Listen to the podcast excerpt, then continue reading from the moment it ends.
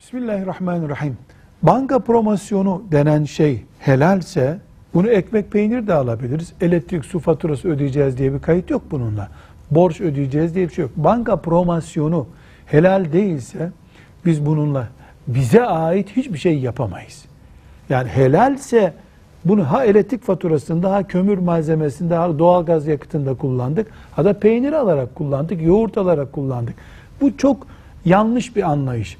Şüpheli parayı e, caminin helasını yaptıralım. Veyahut da evin doğalgaz giderini karşılayalım, mutfağa girmesin. E, doğalgaza vereceğin parayı mutfağa getirmiş olursun. Bir şey değişmiyor ki.